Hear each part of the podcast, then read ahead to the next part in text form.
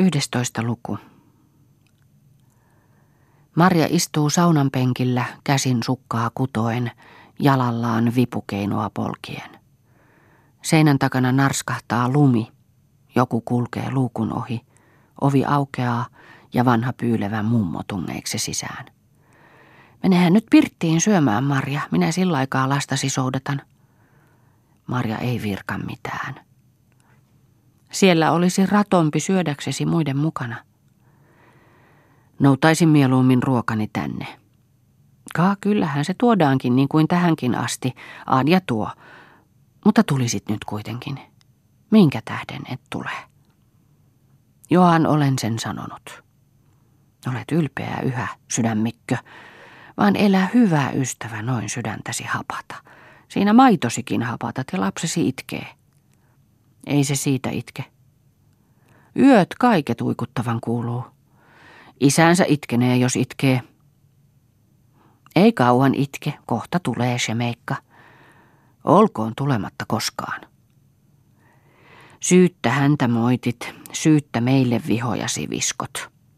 Jos et olisi toisen ollut, olisimme sinusta jo miniän tehneet. Mitä tuosta siitä aina haastatte? En ole miniäksenne milloinkaan pyrkinyt.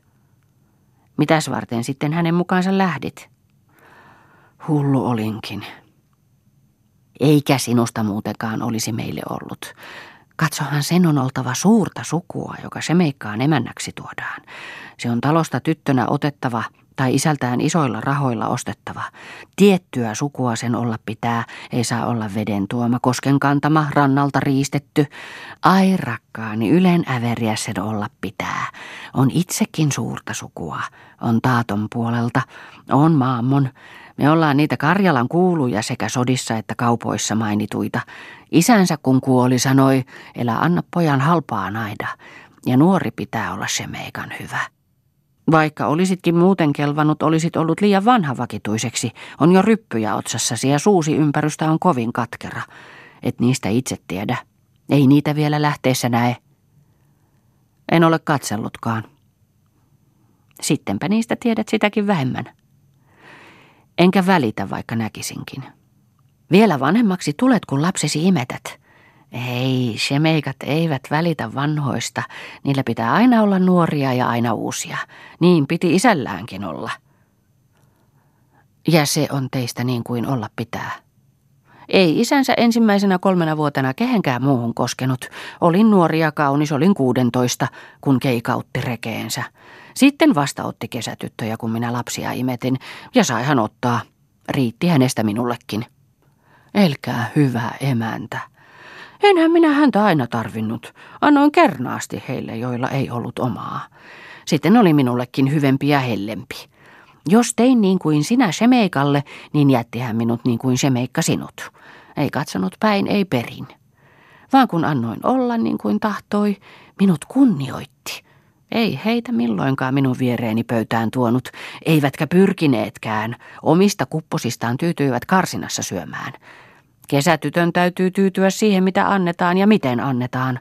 Orjahan se on, monestikin sodassa saatu. Moni antaa heille huonomman ruuankin, mutta minä annoin aina ennen saman ruuan kuin mitä itsellenikin, ja annan yhäkin vielä. Vaan siitä sinä et kuin murjotat. Et hyvää sanaa kiitokseksi sano, vaikka ties miten olisi käynyt, jos annoimme sinun sinne kalamajalle äkäytyä. Lienevätkö semmoisia kaikki Ruotsin naiset, Käy nyt syömään rakkahin ennen kuin kaikki siellä jäähtyy. Kun syöt ja olet iloinen, niin poikasikin siitä lihoo. Kaa, sehän valvoo. Tutu. Sillä hän on ihan isänsä silmä. Tutu, ata, ata. Tuletko mummolle? Kyllä sinusta vielä laukun kantaja tulee. Marja heitti he penkille ja purskahti hillittömään, epätoivoiseen itkuun. No, nyt se taas. Elää nyt. Mikä sinulla on hätänä? Sano, puuttuuko sinulta mitään? En minä jaksa tuota tommoista nähdä. Mitä sinä tänne lähditkään, kun vielä kuuluit mielelläsi lähteneen? Voi onnetonta, kuinka itkee. No jo minä jotakin. En minä kestä kuulla. Ole sitten Herran nimessä täällä, missä olet. Minä laitan Anjan sinulle tuomaan, mitä tarvitset. Eukko riensi pois. Marja rauhoittui vähitellen, antoi lapselleen rintaa ja istui sitä soudattamaan. Vai semmoinen sillä oli isäkin, ajatteli hän, mahtaneeko tulla samanlainen pojastaankin. Ja hän päätti, ei tule. Eikä tule tästä pojasta sen isänsä renkiä. Minä pidän huolen siitä, ettei tule. Käyköön minun miten tahansa, täytyköön minun joutua minne tahansa, tänne me emme jää. Hän avasi luukun ja siirtyi sen ääreen kutomaan sukkaa. Vanha sauna, jonka hän oli pyytänyt asuakseen, ettei tarvitsisi olla tuparakennuksessa toisten jaloissa, oli muista erillään törmän alla. Talo tupineen, talleineen, navettoineen oli yhdessä ainoassa ryhmässä, saman katon alla ylhäällä penkereillä. Ei se ollutkaan niin komea kuin miksi Shemeikka oli sitä kehunut. Näytti jo vanhalta ja ränstyneeltä. Siellä liikkui väkeä ulos ja sisään, naisia kaikki. Niitä oli tässä talossa ja muissa kanssa kuinka paljon lienee ollutkaan, vanhempia ja nuorempia. Ne ne täällä näkyivät kaikki työt tekevän, sekä omansa että miesten. Ne vetivät kelkalla veden järvestä, heinät ladoista, kuinka kaukana lienevät kiskoneetkaan hankia myöten. Siinä oli sekin Shemeikan puhe heidän hyvistä päivistään. Nyt siellä juuri suurella vaivalla kiskotaan pyykkikorvoa rannasta, kun miehillä on kaikki hevoset mukanaan. Orjia ovat, toiset kai houkuteltuja, toiset väkisin tuotuja. Mutta en minä vaan heidän pyykkikorvojaan kisko. Ovea rautettiin illan hämärtyessä. Sisään livahti notkea hintelo kapeakasvoinen kalpea nainen. Hän tuli harva se ilta Marjalle seuraa pitämään, vaikkei Marja häntä siihen kehoittanut, joskaan ei poiskaan käskenyt. Sama asia se oli heillä useimmiten puheena. Se istui ja katseli Marjaa, kädet helmassa, silmät hellyydestä kosteina. Elä ole niin katkera, Marja. On kumma, ettet sinä ole, vaikka onhan se sinutkin jättänyt. Minä en ole. Minä tyydyn siihen, kun saan olla sen kanssa silloin, kun se tahtoo. Kun ei huoli, olen poissa ja teen sille työtä. Se siitä minua kiittää. Jos kyllästyykin minuun ja menee muiden luo, niin taas välistä muistaa minutkin ja silloin tulee minun luo. Ja sinä olet siitä hyvillesi ja annat silittää itseäsi kuin koira. Olen. Käsivarteni hänen kaulaansa kietaisen, sillä se sanoo joka kerta silloin sanoo, kun minua vyötäisistä pitää. Ei ole kenenkään varsi niin hento kuin sinun, Anja, ei kenenkään suudelma niin suloinen kuin sinun. Sen saman se sanoi minullekin. On turha vaiva kenenkään semeikkaa vastaan nurista, sanoi Anja. Ei sitä mikään estä, kun on mennäkseen, eikä mikään pidätä, kun on tullakseen. Isä telkesi minut luhtiin ja rupesi itse oven eteen maata. Se tuli ja heitti isän aidan yli metsään ja mursi oven. Voi voi, ei ole enää moneen vuoteen välittänyt. Toisia on kalapirtillä pitänyt, toisilla saunansa lämmityttänyt, mutta antoi hän Petrin. Teen siitä hänelle hyvän miehen. Ehkä antaa vielä toisenkin, ehkä vie kerran vielä kalapirtillekin ja saan ottaa pojan mukaani sinne hiekkarannalle piehtaroimaan. Jos sinut sinne ottaa, pyydä, että pääsen mukaan piaksesi. En ikinä minä enää mene sen kanssa kalapirtille, en vaikka polvillaan minua tuossa rukoilisi. Mitä tuosta, jos karkelo päällä vähän puhuikin tyhmyyksiä? Minä en välitä, vaikka on minua lyönytkin. Onko lyönyt? Onhan toki, sanoi tyttö, silmät säteillen. Vaan sitten suuteli ja itki ja pyysi anteeksi. Annoitko? Annoin jo ennen kuin oli pyytänytkään. Eikö tehnyt mielesi lyödä takaisin? Ai ei, ei toki. Tiesin, kun lyö, taas katuu ja on hyvä. Yhdessä itkettiin ja sitten naurettiin.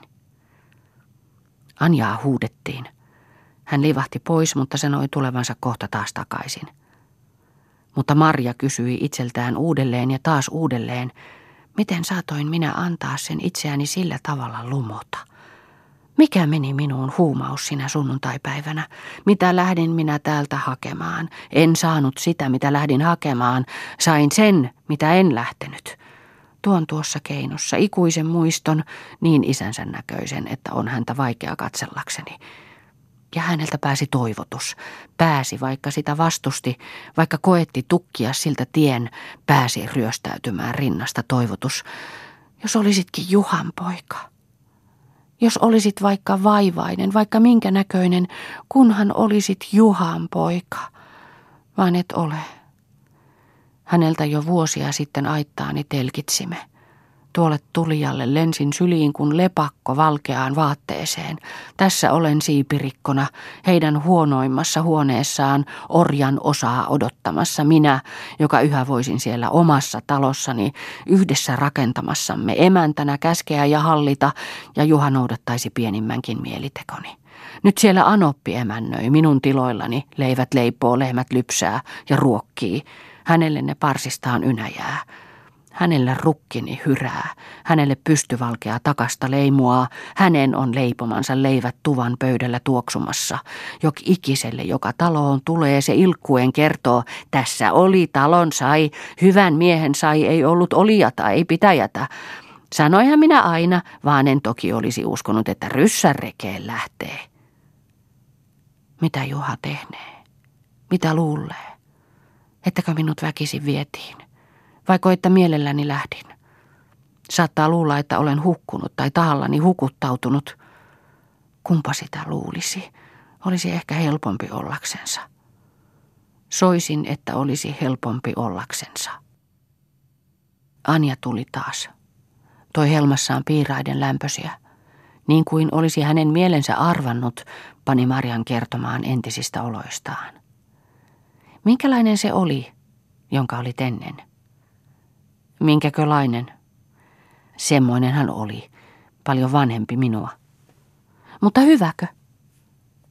Mistä sinä sen tiedät, että hyvä? Kuulen äänestäsi. Hyvähän se olikin, liiankin hyvä. Muut minua vieroivat mierolaista. Hän hoiteli ja hyvitteli pienestä tytöstä, lienee soudatellutkin. Lähti salolle, otti mukaansa, kaatoi kasken, sanoi, sinulle kaadan. Teki talon, sanoi, sinulle teen. Sinulle teki talon. Kaikki sanoi minulle tekevänsä. Marjalla pulppuili itku kurkussa. Yhdessä se tehtiin, karja kasvatettiin. Ja hänet jätit. Hän rakensi sinulle talon ja sinä hennoit hänet jättää. Kun se oli raukka niin vanha ja vääräsääri. Vaikka olisi vähän ollutkin, en tiedä. Lumottukko lienen ollut. Häntä välistä kuolevaksi toivoin, saadakseni mieleisemmän. Jolle olit ainoa.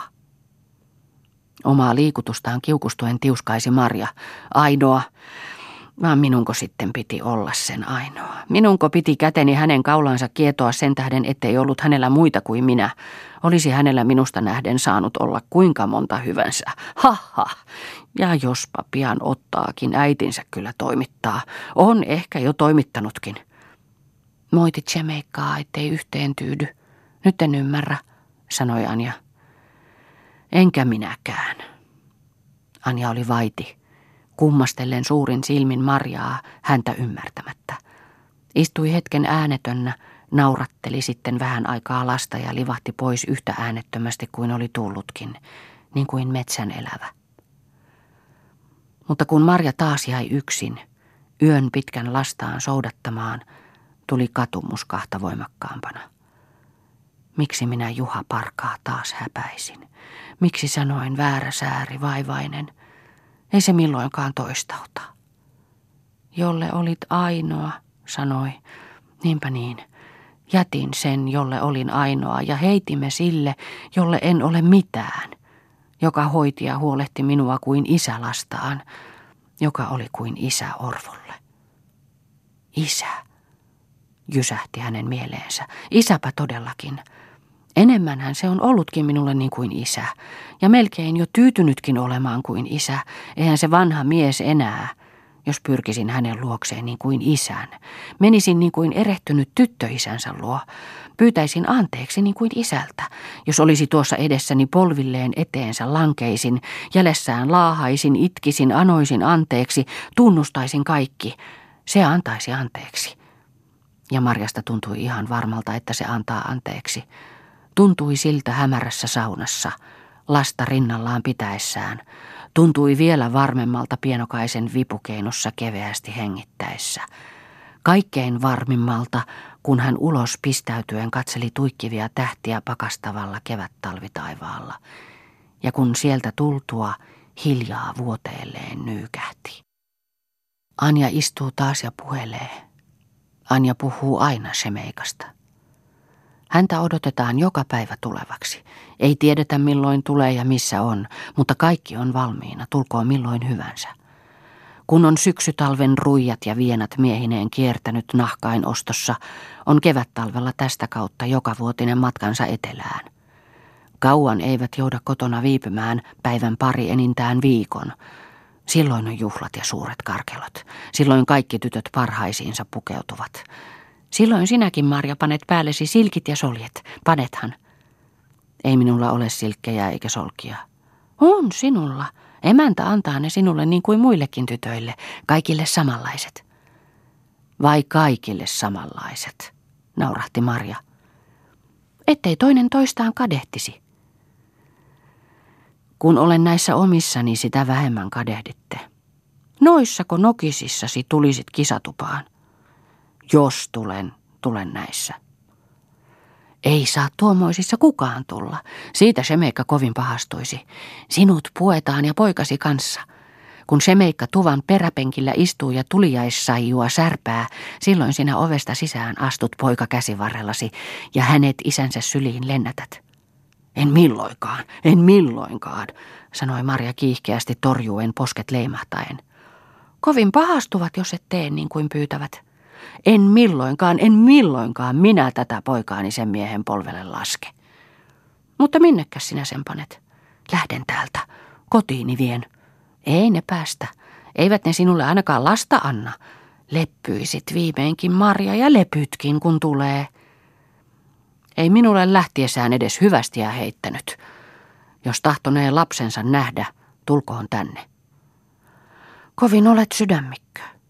Niin olen mutta ei Marja saanut mielestään semeikkaa, kuinka koettikin. Valvoi vasten tahtoaankin yölläkin koirien haukuntaa kuunnellen. Ne milloin yökaudet ulvoivat ylhäällä pihatörmällä, ikään kuin toivotellen, aavistellen isäntää tulevaksi. Milloin täyttä kurkkua haukkuen karkasivat jäälle, niin kuin hän jo olisi ollut siellä, riemusaatossa pihaan tuotavana – Silloin Maria milloin hiipi ulos ja kuunteli henkeään pidätellen, milloin siitä itseensä suuttuen heittäytyi vuoteelleen ja veti nahkaset korviinsa, ettei kuulisi mitään eikä tarvitsisi mitään heidän tulostaan tietää. Mutta kun koirat eivät haukkuneet eikä mitään kuulunut, silloin hän sitä enemmän näki. Näki Semeikan milloin edessään seisovan ja Juhalle nauravan, näki hänen kumartuvan ylitsensä kotiaitan rappusilla, näki solakkana saunasta astuvan, näki taas häntä halaavan, häntä vastaan venheestä juoksevan, näki milloin unessa, horroksissa, milloin ilmisissä. Kerran näki niin selvästi kuin olisi se siinä ollut. Näki ovea avaamassa, työntymässä sisään partahuurussa, sanomassa oven suuhun pysähtyen, Marja, missä on poika? Missä on meidän poika? Silloin Marja riensi keinun luo, tempasi pojan syliinsä, kannatti häntä kainaloista lauteiden laidalla. Sinä olet Semeikan, musta silmä, solakka, sorjasääri. Et ole Juhan, et ole, Jumalan kiitos, etkä tarvitse olla. Ja kuta enemmän Marja sitten taas koetti olla odottamatta, sitä enemmän hän odotti. Ja vaikka jo tiesi, ettei koirain haukunnan tarvitse mitään merkitä, niin aina hän vavahti, kun ne karkasivat jäälle, josta päin tulivat kaikki, jotka taloon tulivat.